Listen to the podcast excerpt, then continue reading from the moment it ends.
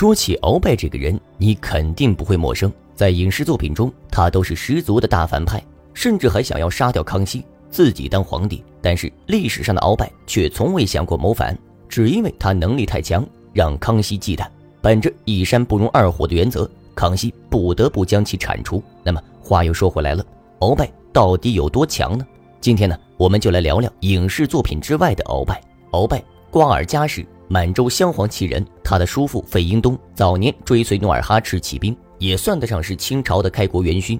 父亲死后，鳌拜子承父业，继续效命于清朝。鳌拜本人随皇太极征讨各地，战功赫赫，他的功劳远远超过了他的父亲费英东。而鳌拜第一次大显身手，要数占领皮岛的战役。天启年间，辽东失陷于后金之手，名将毛文龙率军退守皮岛，并在皮岛组建了一支游击军队，与关外宁锦一线的明军遥相呼应，互为犄角，骚扰和牵制后金的兵力，使后金腹背受敌。后金一直将皮岛视为心腹大患，从努尔哈赤到皇太极都日夜筹划，企图拔掉这个眼中钉、肉中刺。公元一六三七年，皇太极命贝子硕托与孔有德、耿仲明、尚可喜、鳌拜诸将网攻皮岛，准备一举占领这个让清军十分头疼的岛屿。但是此次出征却没有想象的那么顺利，明军将士在主帅沈世奎的率领下拼死抵抗，双方在海上连续作战了一个多月，清军付出惨重代价，却依然不能踏上皮岛一步。这时候的皇太极焦急万分，却没有任何办法。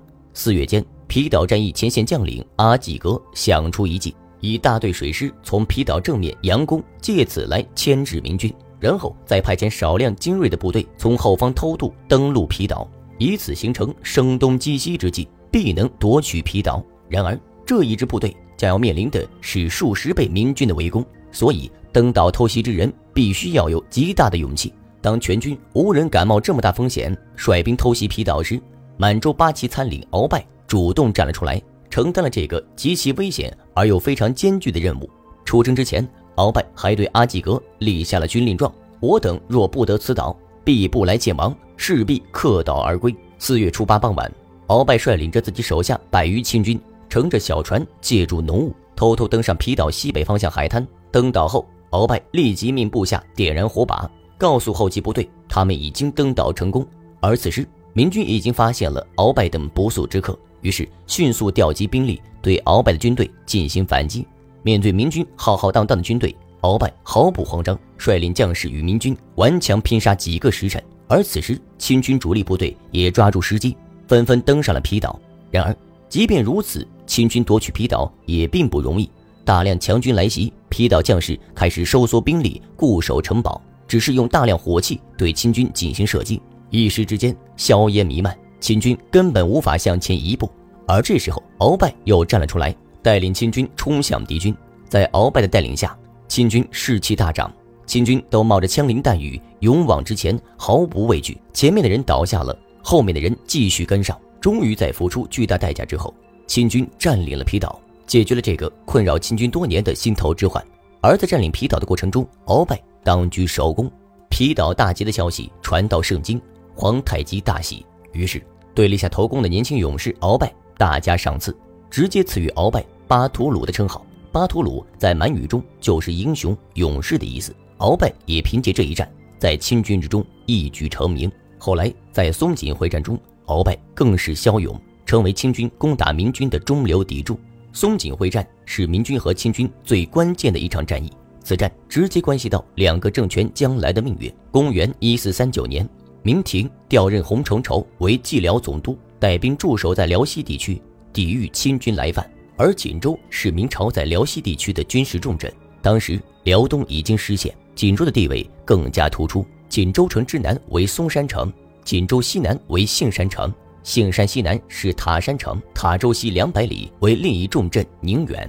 这些要塞重镇构成了明朝在关外的军事防御体系。从清军方面来说，要想入驻中原，必须先取宁锦等城，于是明清双方争夺锦州的战争不可避免。公元一四四一年，鳌拜从正亲王吉尔哈朗进围锦州，明蓟辽总督洪承畴率领十三万大军前来支援。洪承畴大军于八月初进至嵩山，与锦州守军祖大寿大军遥相呼应。他们大放火器，对来犯的清军发起猛烈进攻。在明军猛烈炮火的进攻下，基尔哈朗指挥的清军右翼失利，战争局势对清军大大不利。于是武英郡王阿济格派遣精锐护军前来增援。当时鳌拜率领镶黄旗护卫军到，结果在半路与明军骑兵阻击，仇人见面分外眼红。于是鳌拜命令清军迎头而上，与清军发生激烈的拼杀。鳌拜奋勇当先，在敌军中来回穿梭，清军也越战越勇，势如破竹。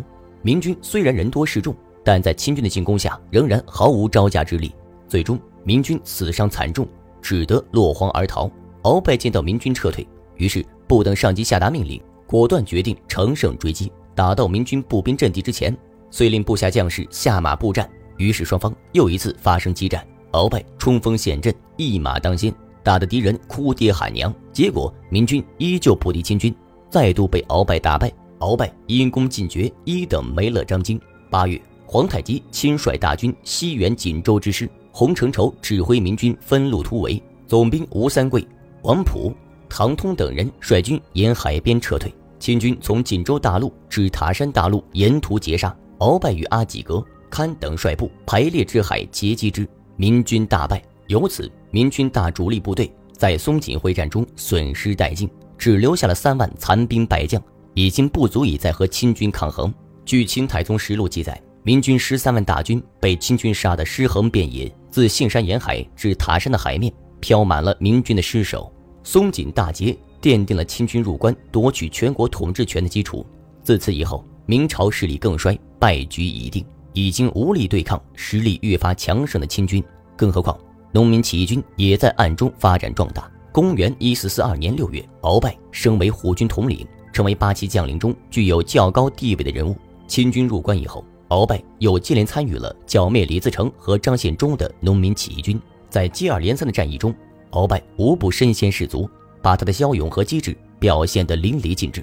最终在鳌拜的带领下，农民起义军被清军尽数剿灭。可以说，在清军建立起全国政权的过程中，鳌拜亦是立下了赫赫战功，以至于康熙初年，鳌拜掌握着清朝大部分的兵力，对皇权构成威胁。最终康熙为了维护皇权，不得不将鳌拜除掉。这就是鳌拜，一个为清朝驰骋疆场数十载，为清朝建立起全国性统一政权立下不朽功勋的能人。只可惜在晚年却走上了歪路，阻碍了皇权。但是不可否认的是，他对于清朝来说是有功之臣，或许这也是康熙最终没有将他处死的原因吧。不知道你怎么看呢？欢迎在下方留言讨论，我们下期再见。